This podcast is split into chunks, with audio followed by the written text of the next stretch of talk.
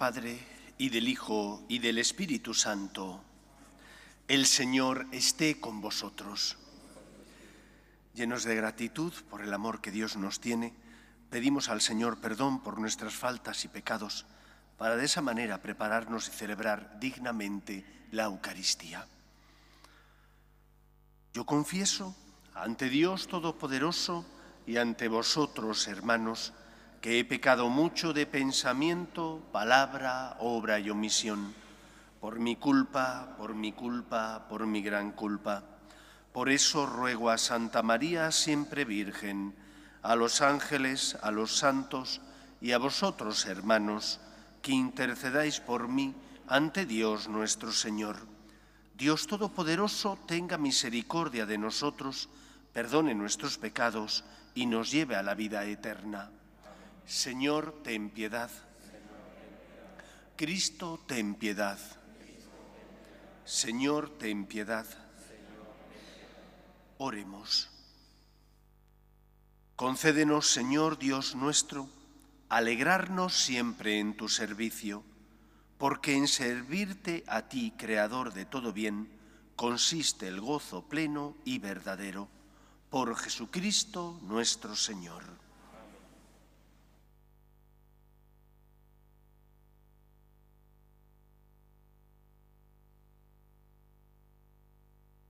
Lectura del libro del Apocalipsis. Yo, Juan, oí como el Señor me decía, al ángel de la iglesia de Sardes escribe así, esto dice el que tiene los siete espíritus de Dios y las siete estrellas. Conozco tus obras, tienes nombre como de quien vive, pero estás muerto. Ponte en vela, reanima lo que te queda y está a punto de morir pues no he encontrado tus obras perfectas a los ojos de mi Dios. Acuérdate, por tanto, de cómo recibiste y oíste mi palabra. Guárdala y arrepiéntete, porque si no estás en vela, vendré como ladrón y no sabrás a qué hora vendré sobre ti. Hay en, hay en Sardes tienes unos cuantos que no han manchado su ropa. Esos irán conmigo vestidos de blanco, pues se lo merecen. El que salga vencedor se vestirá todo de blanco y no borraré su nombre del libro de la vida, pues ante mi Padre y ante sus ángeles reconoceré su nombre. Quien tenga oídos, oiga lo que dice el Espíritu a las iglesias. Al ángel de la iglesia de la Odisea escribe así. Habla el Amén, el testigo fidedigno y veraz, el principio de la creación de Dios Conozco tus obras y no eres frío ni caliente. Ojalá fueras frío o caliente, pero como estás tibio y no eres frío ni caliente, voy a escupirte de mi boca. Tú dices, soy rico, tengo reservas y nada me falta. Aunque no lo sepas, eres desventurado y miserable, pobre, ciego y desnudo. Te aconsejo que me compres oro refinado en el fuego y así serás rico, y un vestido blanco para ponértelo y que no se vea tu vergonzosa desnudez, y colirio para untártelo en los ojos y ver. A los que yo amo los reprendo y los corrijo. Sé ferviente y arrepiéntete. Estoy a la puerta llamando. Si alguien oye y me abre, entraré y comeremos juntos. Al que salga vencedor lo sentaré en mi trono junto a mí lo mismo que yo cuando vencí me senté en el trono de mi Padre junto a Él. Quien tenga oídos, oiga lo que dice el Espíritu a las iglesias. Palabra de Dios. Te alabamos, Señor. Al que salga vencedor lo sentaré en mi trono junto a mí. Al, que, salga vencedor lo sentaré en mi trono junto a mí. El que procede honradamente y practica la justicia el que tiene intenciones leales y no calumnia con su lengua. Al que salga vencedor, lo sentaré en mi trono junto a mí. El que no hace mal a su prójimo ni difama al vecino, el que considera despreciable al impío y honra a los que temen al Señor. Al que salga vencedor, lo sentaré en mi trono junto a mí. El que no presta dinero a usura ni acepta soborno contra el inocente. El que así obra nunca fallará. Al que salga vencedor lo sentaré en el trono junto a mí. Aleluya.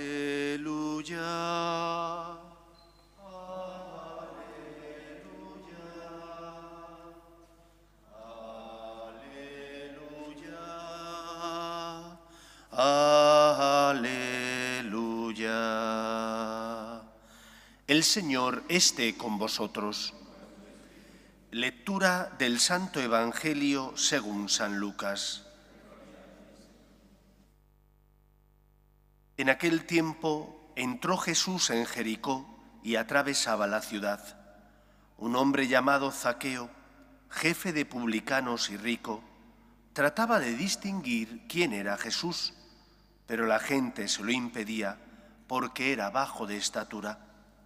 Corrió más adelante y se subió a una higuera para verlo porque tenía que pasar por allí. Jesús, al llegar a aquel sitio, levantó los ojos y dijo, Zaqueo, baja enseguida, porque hoy tengo que alojarme en tu casa. Él bajó enseguida y lo recibió muy contento. Al ver esto, todos murmuraban diciendo, ha entrado a hospedarse en casa de un pecador. Pero Zaqueo se puso en pie y dijo al Señor, mira, la mitad de mis bienes, Señor, se la doy a los pobres, y si de alguno me he aprovechado, le restituiré cuatro veces más.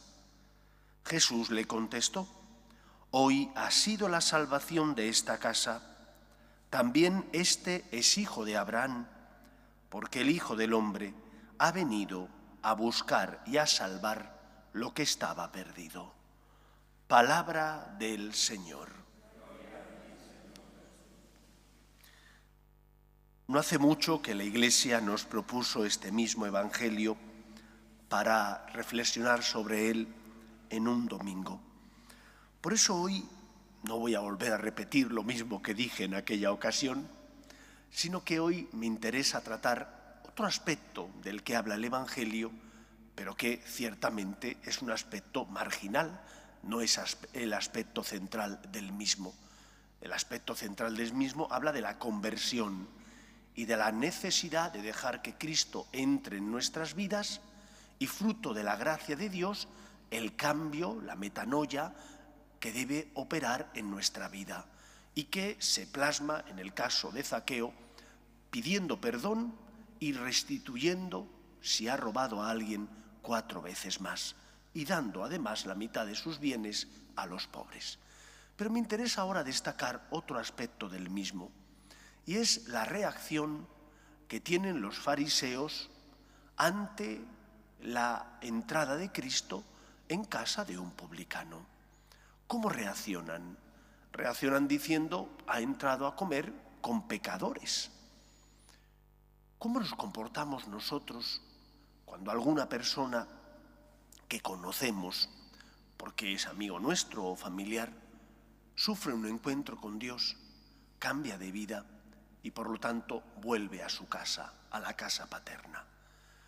¿Cómo abrazamos o acogemos a esa persona que no tenía fe o que tenía una fe moribunda, mortecina, y que gracias al amor de Dios su vida ha cambiado. Somos hermanos que acogemos al que retorna o como el hijo ingrato, el hijo mayor de la parábola del hijo pródigo, siempre miramos con resquemor, con dudas, con reticencia. Al que se marchó, malgastó la herencia y vuelve quizás porque no le queda otra, pero vuelve a su casa. ¿Acogemos a la persona que vuelve? ¿O por el contrario, nuestra manera de recibirle es una forma de recibir a alguien poco caritativa? ¿Juzgamos en nuestro interior o a lo mejor también en nuestro exterior porque decimos, pues este fíjate la vida que lleva? O el otro, no creo que se haya convertido, será todo falso. ¿Cuántas veces dentro de la Iglesia, como miembros que somos del pueblo de Dios, no acogemos con amor, con caridad al que quiere regresar. Y no hay nada peor que sentir que no te sientes acogido. No hay nada peor que sentir que aquellos que deberían abrazarte y sentirse felices porque has vuelto a la casa de tu Padre Dios, en lugar de sentirse felices y dichosos, solo tienen quejas, suspicacias y sospechas. Y a veces ocurre esto. Ha hecho esta persona una experiencia de Dios porque ha ido a cursillos de cristiandad, o a Emaús, o a Efetá, o ha tenido en unos ejercicios espirituales una conversión. ¿Cómo le recibimos? ¿De verdad se sentirá acogido por nosotros? ¿Se sentirá querido? Y nos sentimos felices porque el Señor ha tocado el corazón de esa persona y esa persona voluntariamente ha decidido volver a la casa de su Padre Dios. O por el contrario, nos parece que nos quitan parte de nuestro amor hacia Dios y que por lo tanto vamos a tener que dividir, que compartir el amor de Dios con esa persona. Si no me fío de ella, ¿cambiará realmente? ¿Quién eres tú para juzgar el corazón de esa persona y lo que pasa por él? Acoge que las personas que retornan a la iglesia encuentren en nosotros no una mirada sospechosa, sino una mirada de amor, una mirada que les acoge, que siente la alegría del hijo que ve como el hermano retorna a su casa feliz y dichoso. En la iglesia cabemos todos. Y porque cabemos todos, lo importante no es que seamos de una tendencia o de otra, sino que amemos a Dios por encima de todo y que dejemos que el Señor sea el que dirija nuestras vidas. Y claro que hay instituciones que son más caritativas y otras a lo mejor más dedicadas a la oración, porque cabemos todos, tiene que haber distintos tipos de instituciones dentro de la Iglesia. No todos tienen que ser jesuitas o salesianos o focolares.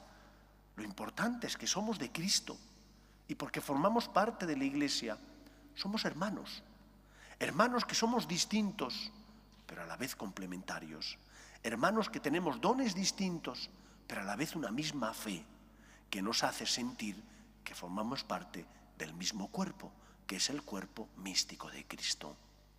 ¿Cómo acoges a los que quizás se fueron y han regresado? Encuentran en ti esa alegría del hermano que se siente dichoso y feliz porque ha vuelto el que se había marchado. O por el contrario, nuestra iglesia es una iglesia que tiene las puertas cerradas, porque somos incapaces de sentir alegría, felicidad, porque vuelven los que se fueron. Solo si abrimos las puertas a Cristo, solo si nuestra vida está marcada por el amor a Dios y el deseo de hacer su voluntad, podremos acoger como se merece al que desgraciadamente se marchó, pero gracias a la misericordia divina retornó. Somos nosotros también como esos filósofos de la sospecha, que nunca confían, sino que solo sospechan, o por el contrario, abrimos nuestro corazón a los que regresan, porque también nosotros regresamos, porque también nosotros en muchos momentos nos hemos ido cuando hemos pecado y volvemos cuando recibimos el perdón de los pecados. Que el Señor encuentre en nosotros hijos agradecidos, hijos que porque se sienten afortunados tratan también con amor, con generosidad a sus hermanos que se fueron, pero que también han retornado. Que el Señor nos ayude a tener las puertas del corazón abiertas a todos. Nos ponemos en pie. Oremos a Dios nuestro Padre. Pedimos por la Iglesia para que sea siempre testimonio del amor de Dios en medio del mundo, roguemos al Señor. Pedimos por nuestras familias, para que se mantengan unidas en el amor a Dios, en el respeto a su santo nombre, roguemos al Señor. Pedimos por los que no tienen fe y a causa de las cruces de la vida desesperan, roguemos al Señor. Pedimos por la paz en el mundo, para que cese todo germen de violencia en nuestra sociedad, roguemos al Señor. Pedimos también por nuestros gobernantes, para que promuevan políticas sociales que fomenten la natalidad y se aprueben leyes que defiendan la dignidad de la persona, roguemos al Señor. Escucha, Padre, las súplicas de tus hijos, que nos dirigimos a ti confiando en tu amor. Te lo pedimos por Jesucristo nuestro Señor.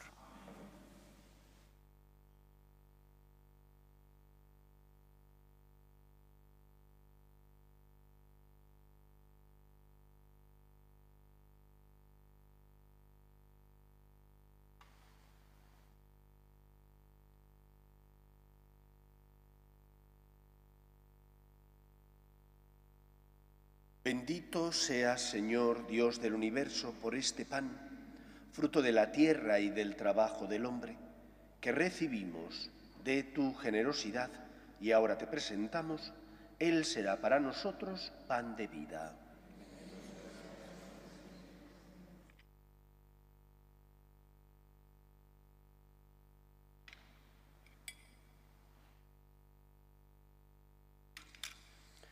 Bendito seas, Señor Dios del universo, por este vino, fruto de la vida y del trabajo del hombre, que recibimos de tu generosidad y ahora te presentamos, Él será para nosotros bebida de salvación.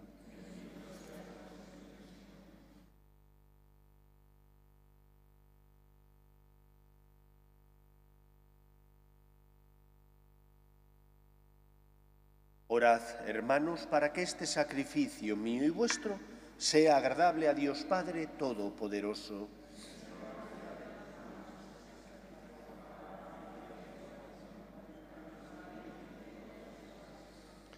Concédenos, Señor, que estos dones, ofrecidos ante la mirada de tu majestad, nos consigan la gracia de servirte y nos obtengan el fruto de una eternidad dichosa por Jesucristo nuestro Señor.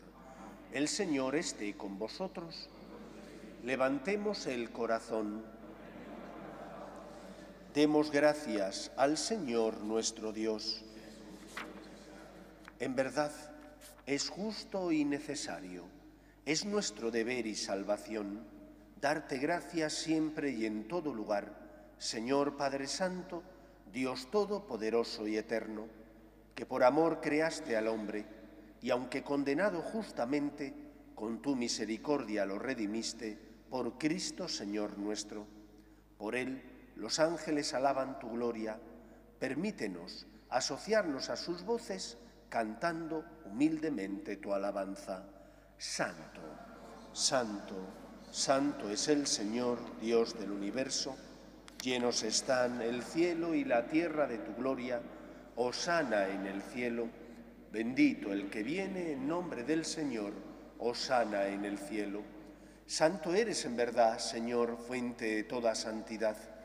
Por eso te pedimos que santifiques estos dones con la efusión de tu Espíritu, de manera que se conviertan para nosotros en el cuerpo y la sangre de Jesucristo nuestro Señor, el cual, cuando iba a ser entregado a su pasión, voluntariamente aceptada, tomó pan. Dándote gracias lo partió y lo dio a sus discípulos diciendo, Tomad y comed todos de él, porque esto es mi cuerpo, que será entregado por vosotros.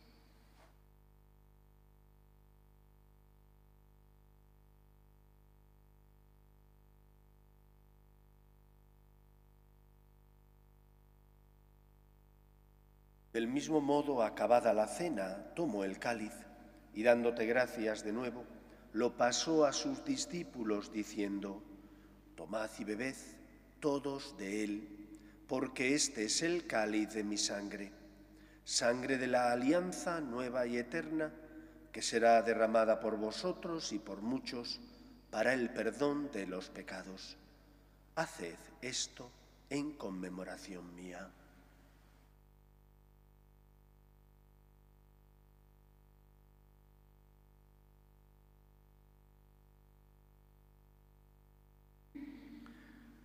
Este es el sacramento de nuestra fe.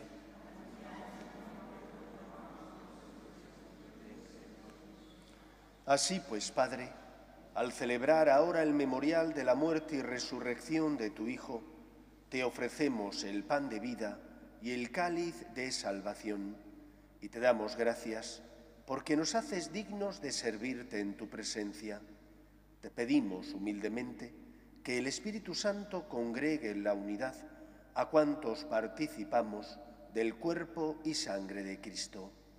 Acuérdate, Señor, de tu Iglesia, extendida por toda la tierra, y con el Papa Francisco, con nuestro Obispo Carlos, y todos los pastores que cuidan de tu pueblo, llévala a su perfección por la caridad. Acuerde también de nuestros hermanos que durmieron en la esperanza de la resurrección, Francisco Ángel y Francisco de Borja, y de todos los que han muerto en tu misericordia, admítelos a contemplar la luz de tu rostro. Ten misericordia de todos nosotros, y así con María, la Virgen Madre de Dios, San José, los apóstoles y cuantos vivieron en tu amistad a través de los tiempos, merezcamos, por tu Hijo Jesucristo, compartir la vida eterna y cantar tus alabanzas. Por Cristo, con Él y en Él, a ti, Dios Padre Omnipotente, en la unidad del Espíritu Santo, todo honor y toda gloria por los siglos de los siglos. Llenos de alegría porque somos hijos de Dios, nos dirigimos a nuestro Padre con la oración que Jesús nos enseñó. Padre nuestro que estás en el cielo, santificado sea tu nombre, venga a nosotros tu reino, hágase tu voluntad en la tierra como en el cielo. Danos hoy nuestro pan de cada día, perdona nuestras ofensas, como también nosotros perdonamos a los que nos ofenden no nos dejes caer en la tentación y líbranos del mal. Líbranos de todos los males, Señor, y concédenos la paz en nuestros días, para que, ayudados por tu misericordia, vivamos siempre libres de pecado y protegidos de toda perturbación mientras esperamos la gloriosa venida de nuestro Salvador Jesucristo. Señor Jesucristo, que dijiste a tus apóstoles, la paz os dejo, mi paz os doy, no tengas en cuenta nuestros pecados, sino la fe de tu Iglesia, y conforme a tu palabra concédele la paz y la unidad. Tú, que vives y reinas por los siglos de los siglos, la paz del Señor esté siempre con vosotros. Daos fraternalmente la paz.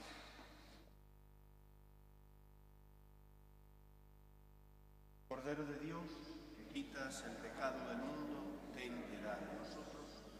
Cordero de Dios, que quitas el pecado del mundo, ten piedad de nosotros. Cordero de Dios, que quitas el pecado del mundo, danos la paz.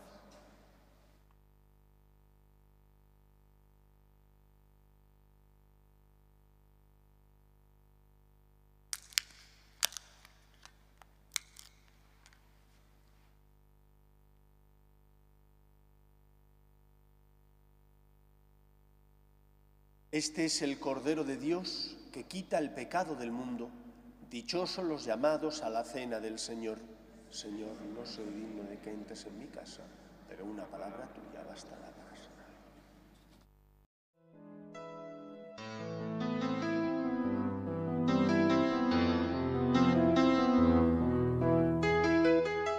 Creo, Jesús mío, que estás realmente presente en el Santísimo Sacramento del altar.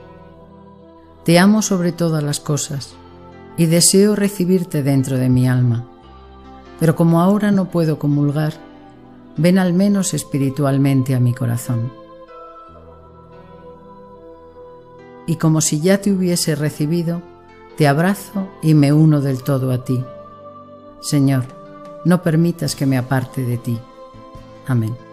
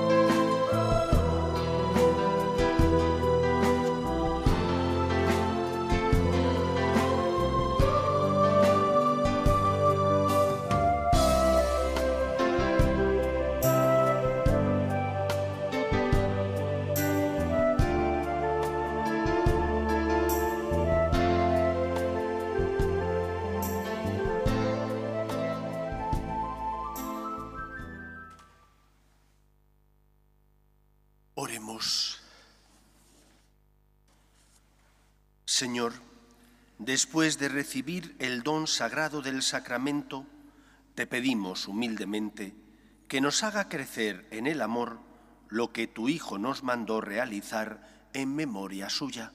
Por Jesucristo nuestro Señor.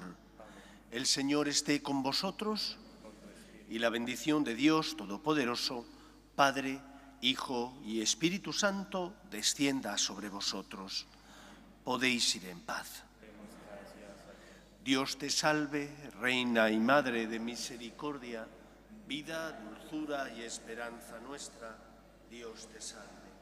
A ti llamamos los desterrados hijos de Eva. A ti suspiramos gimiendo y llorando en este valle de lágrimas. Ea pues, Señora abogada nuestra, vuelve a nosotros esos tus ojos misericordiosos y después de este destierro, muéstranos a Jesús fruto bendito de tu vientre, oh clementísima, oh piadosa, oh dulce y siempre Virgen María, ruega por nosotros, Santa Madre de Dios, para que seamos dignos de alcanzar las promesas de nuestro Señor Jesucristo.